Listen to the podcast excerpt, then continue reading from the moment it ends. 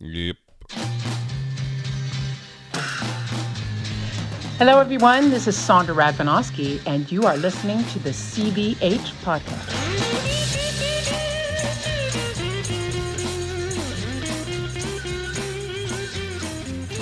Yes. Good morning. Good morning. I am back in Virginia. Turn that off. Um, yeah, you're listening to the CVH podcast. This is episode 105. I'm uh, back in Virginia, finished with my Chicago gig. We did all of our Macbeths. Uh, you know, as far as a, as a, going back, as far as a gig goes, this went absolutely flawlessly. Uh, we did all of our shows. We had amazing audiences, full houses, or nearly full each performance. Uh, we felt the love. It was um, what a what a fantastic way to reopen that that uh, stunning theater. And I felt uh, it felt super normal. You know, it's not fun to rehearse in masks. Uh, it's weird that there's no, you know, they, they stopped all people coming backstage. Um, I kind of like that. It's strange, but I like it. Uh, um, you know, it's funny how people suddenly are just all over your dressing room. Um, you know, you're having a live performance, and and you know, for the longest time, not before the show, but after the show, certainly, there's just a stream of people that somehow have access to this area, uh, and it just slows you down. It just slows you getting out of there. And I I think um, I sort of hope opera houses adopt this no backstage thing, and we'll all just we'll all just see outside after. That's um, I like that much better. Uh, I'm I'm hoping they just keep that because I know it's a uh, you know it's a nuisance to everybody who works there. Uh, this whole backstage list, and then you know people are still people have jobs. There you know the, there's plenty to do after the show. All the costumes have to be collected. The the wig and makeup people need to collect their things. They and they need to like get out of here. They need to get out of that space. And when there's a whole horde of people heading towards the diva room, it just slows everything down. Uh, you know, and and workers are they need to catch trains. They need to get home. You know, like it's um. I'm not oblivious to other people's uh, needs in that moment, so I, I try to just get myself out of there as quick as possible. Give the costume back. You know, people got to work. People got to go home. Anyway, we did our show, and um, it felt great. We did all six performances, and each one was sold as uh, you know. Not, I'm sure they weren't full, full, uh, but from where I could see, we had people all the way to the top, and that's a big theater, 3,400 seat theater, and we had to be flirting with 3,000 each performance, um, and that's awesome. And I'm uh, back home now, and I'm I'm uh, knee deep in my in my office and just buried in this score. Uh, my my Giovanni score is is um, feeling good. It's starting to. It, I'm cycling it. I'm singing it uh, uh, sort of subconsciously all the time now, which is good. That's um. I remember. excuse me. I remember Eric Halfvarson uh, telling me about cycling. Uh, and how when he was memorizing, cycling was the sign that it was in, uh, and just a matter of um, you know, uh, spot checking and, and moving into uh, you know the, the next version of, of your memorization process but but the cycling meant that you put the information in and now you just need to like sort it he was very scientific about it but it sounded great and so uh, i'm doing what he called cycling uh, i'm starting to just sing this thing Uh, you, you're not even aware that you're doing it and you're running it um, we're professional memorizers right that's what we do this is what we do i nearly I mean, nearly didn't get out of Chicago. I um, the day before, I left on Sunday. Right, last show was on Saturday. I left on Sunday. Now I didn't know until Saturday that the Chicago Marathon was on Sunday. Now this this effectively shuts down the city from 6 a.m. to at least noon, and um, you know they go they run in this huge loop uh, through the streets. I guess it starts in Grant Park or somewhere down there and then goes as far north as Lincoln Park and think even further. Uh, it might even go up to Lakeview and then and then you know spins back around, makes a huge loop, and they run in the streets. You know, it's a it's a street race. It's not like, uh, you know, it's 26 miles. You got to go somewhere in Chicago. and so I found that my apartment was on the wrong side of this thing. Uh, if you need to get out of the city, um, I I um I, I looked at the route. I looked. I saw that they were uh, a couple of options for people uh, trying to get around this race, and and so I said, all right, I'm going to give myself three hours, three hours to get to O'Hare. Now, O'Hare on a Sunday is 40 minutes tops. I gave myself three hours because of this business. I wanted to make sure that I, I was not going to goof myself up. So the flight's not till one o'clock, and I have a I make myself a nine o'clock uh, uh, haircut appointment. I want to freshen up before I come home. And anyway, this guy was cutting my hair over there, and I liked it, so I wanted to go see him one more time before I left. And uh, I to get to him, I had to cross the race twice. I mean, once. No, well, I mean, once going and then once coming back. So I like put myself in the middle of the loop of this race. That's where I needed to get my hair cut. And so I, I, I get down to the street, and uh, there's a lot of people out there, a lot of people watching, and a mess, a sea of people running. And so I need to uh, get across this thing, but it's sort of frowned upon to just to just run across the race. You can't really do that. Um, I mean, there's there's not barricades up where I, you know I was I was in uh, River North, and so there were no more barricades to keep people away from it, but there were certainly police everywhere, and they put these huge uh, fire trucks and garbage trucks and police cars are all like at at the intersection, you know, just trying to keep any sort of traffic away. And so I walk up on this thing, and there's a lot of people cheering runners, and there's, I mean, it's it's thousands of runners, and I can't see how I'm going to get across. I'm trying to think about, okay, is there a subway station I can get down and then get back up? You know, I'm wondering, I'm wondering how do I how do I do this? And so it just hits me. Become a marathon runner for half a block. I thought if I just subtly joined the race, I could move myself across the street, um, you know, within a short amount of time, and then I haven't necessarily stopped traffic or got in anybody's way because the last thing I was going to do was even uh, mess up one pace from a person who's you know running this thing. I I have a lot of respect for the marathon runners. I I absolutely know that I could I could never do it. You might as well say uh, climb Mount Everest with no oxygen. You know, like it's that it's that sort of daunting idea to me. And I know I know people do it all the time. They go from uh, couch to uh, 5K to marathon, but uh, my knees are so banged up. Uh, the thought of running three miles is very intimidating to me. Uh, I'll lift weights all day long, but that sort of extended knee bashing uh, is just not. I, I can't do it. And I'm a positive guy. You know, I don't like to say can't. I'm saying I can't do a marathon. So I'm I'm gonna just join this race for a half a block and then just move myself over while I'm while I'm running. Well, this idea was freaking perfect. Um, of course, I'm wearing blue jeans. I did have tennis shoes on, but I didn't look like a runner. I certainly didn't have a number, and just sort of like, just sort of hanging out. Waited till there was kind of a break in the in the group of people, and I, I just jogged.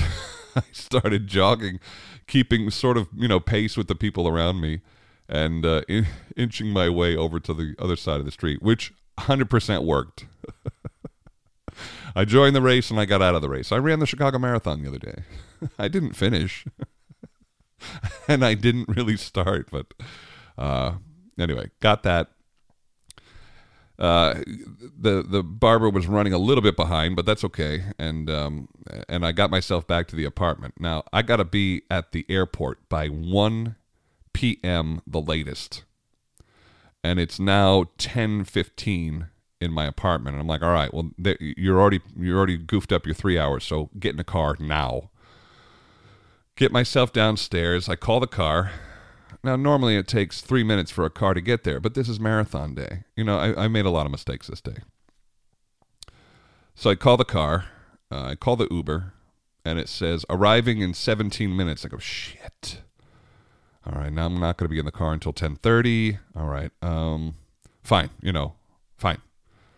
So that turns into a little later. That turns into a little later. Like the guy, he just can't. He can't get through it. He can't get through it. Finally, he shows up. You could see he's already frazzled.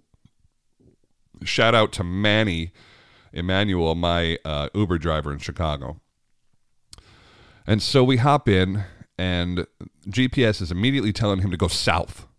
Now the airport is northwest, but but GPS is telling him to go south. So I just assume that the GPS knows something I don't know. Like, you know, if you go this way, you can get around and get to the get to the highway to get you up to the airport. So we head south. Uh, fine, okay.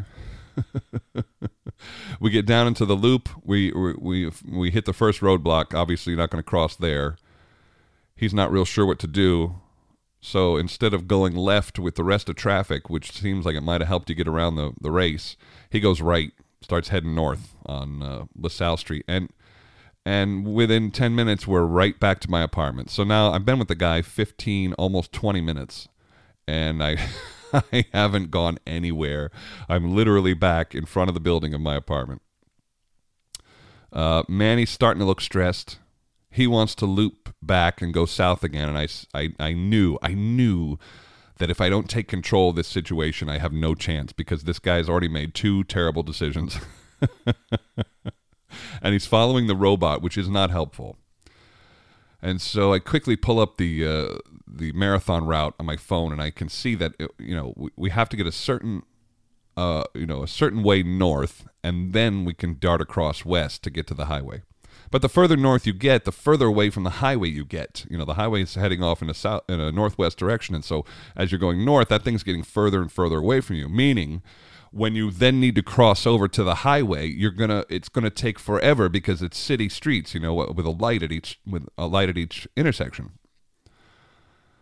So he's going north, and I'm I'm starting to get panicked. Uh, I can just tell. I can just tell we're not we're not nearly as far as we need to be into this journey. We need to be on the highway right now for me to feel good about this, and we're nowhere near it. And so we just keep driving north on this. It's not a major. Uh, it's a it's a two way street in Chicago, um, which is helpful. You know, it, it moves a little bit faster uh, than than the, some of the other side streets, but not fast enough for me. And so we get up to Lincoln Park, and so every time we try it, we're going north. Every time we get to an intersection, we're turning our heads left to see if the the, the marathon's still there. And I go, all right, let's just we'll just keep having a quick look, and if we see that the marathon is done, then the next street will go north. Well, Manny, who who was just really interested in following that computer and not not necessarily listening to me. Uh, he kept turning left to find out, and I said, "No, man, we just need to look." We can't, because every time you turn left and you realize that the marathon's still there, you have to circle back around and continue north again. So we've did this twice. We keep turning ourselves around. I start making phone calls. I'm calling home. I go, look, this may not happen. I need some alternative flights. Is there something that leaves later today or something in the morning? I'm starting to look at hotels because I really, I just don't think we're going to be able to get to the airport by one o'clock. If you don't get to the airport, you can't, you can't drop a bag you know, one minute past 45 minutes before your flight.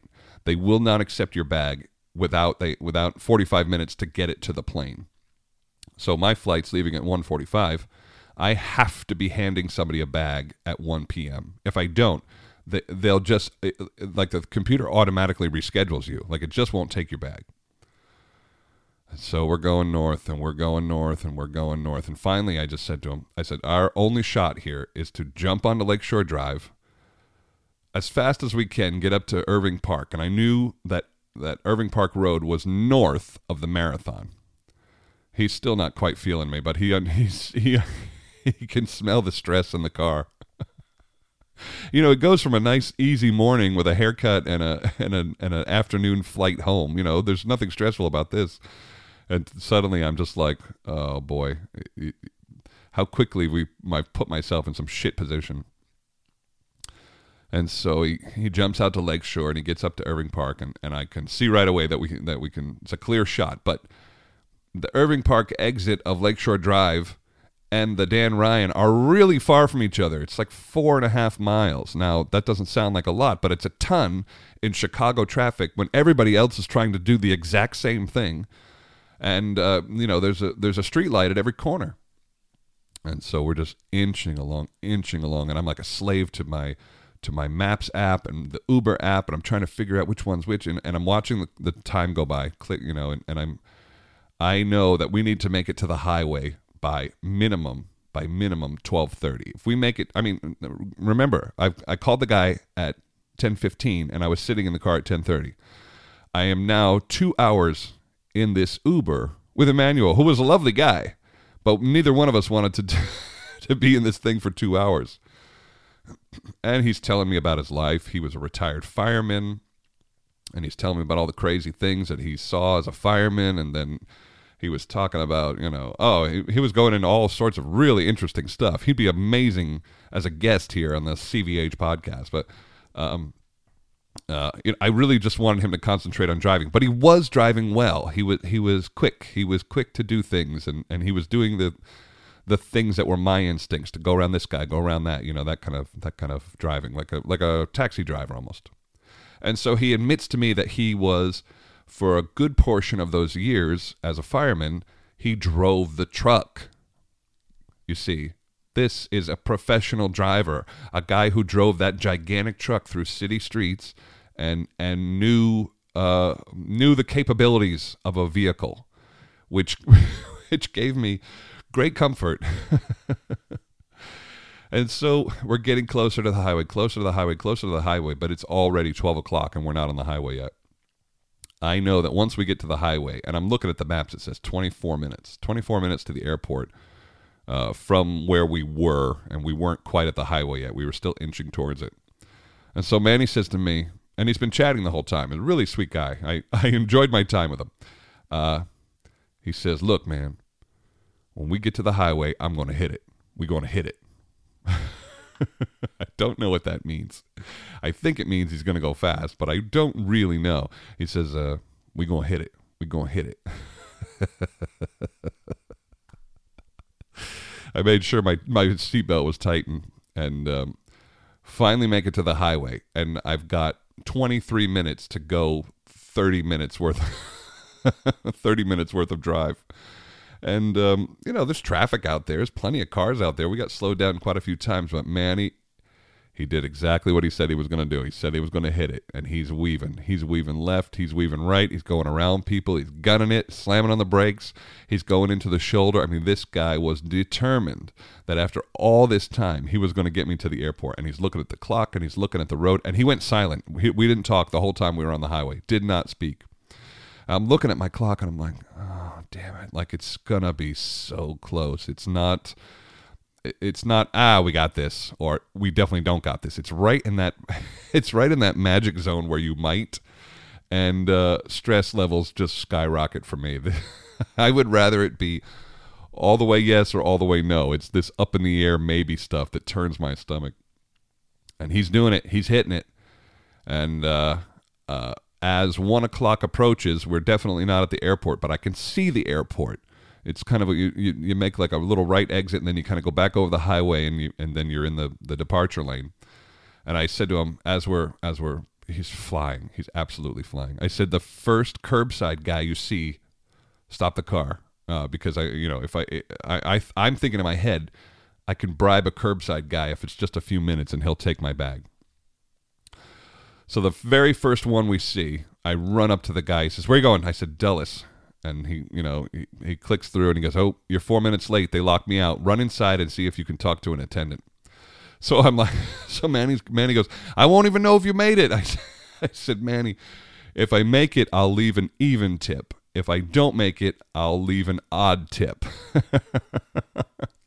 and we part ways, and I'm running. I'm hauling an ass, and and I get inside and I go over to like the check-in kiosk banks, and and there's a tall man, tall gentleman, sixty years old. I said, "Sir, sir," my voice is real high, you know, in this situation. sir, I just tried to check in, but uh, it says I'm four minutes late, and I need to talk to talk to someone. And so uh, this guy was my hero, my second hero of the day and he jumps over uh, like like the you know the dividing the, the the line dividers and gets himself up to a kiosk and he's banging on that keyboard, you know, just as fast as he can.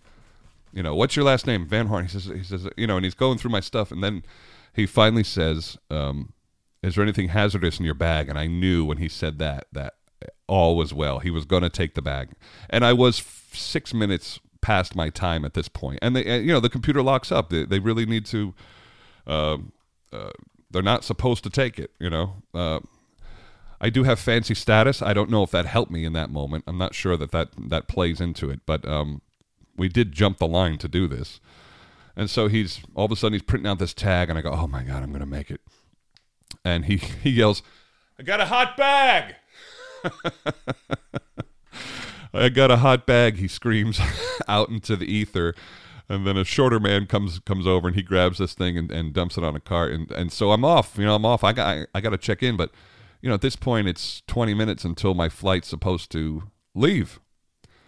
Uh, and I got, I got to get, I got to go through the underground thing. You know, Chicago airports, uh, there, very few airports make sense, and this is one of them. And uh, uh, you know, much like uh, DC, you know, with the people carriers, it's just, it's like this. Was this the best way to do this? But anyway, so I mean, I literally never stopped walking straight through security, uh, which was a, a short line uh, thank God, you know, I'm a TSA pre guy, which which is by far the best twelve bucks you're ever going to spend. And um, you know, made my way all the way down to the terminal, way down to the end, and just walked right on the plane. I never stopped my pace. And there I was sitting down with a drink, and and uh, I was sweat.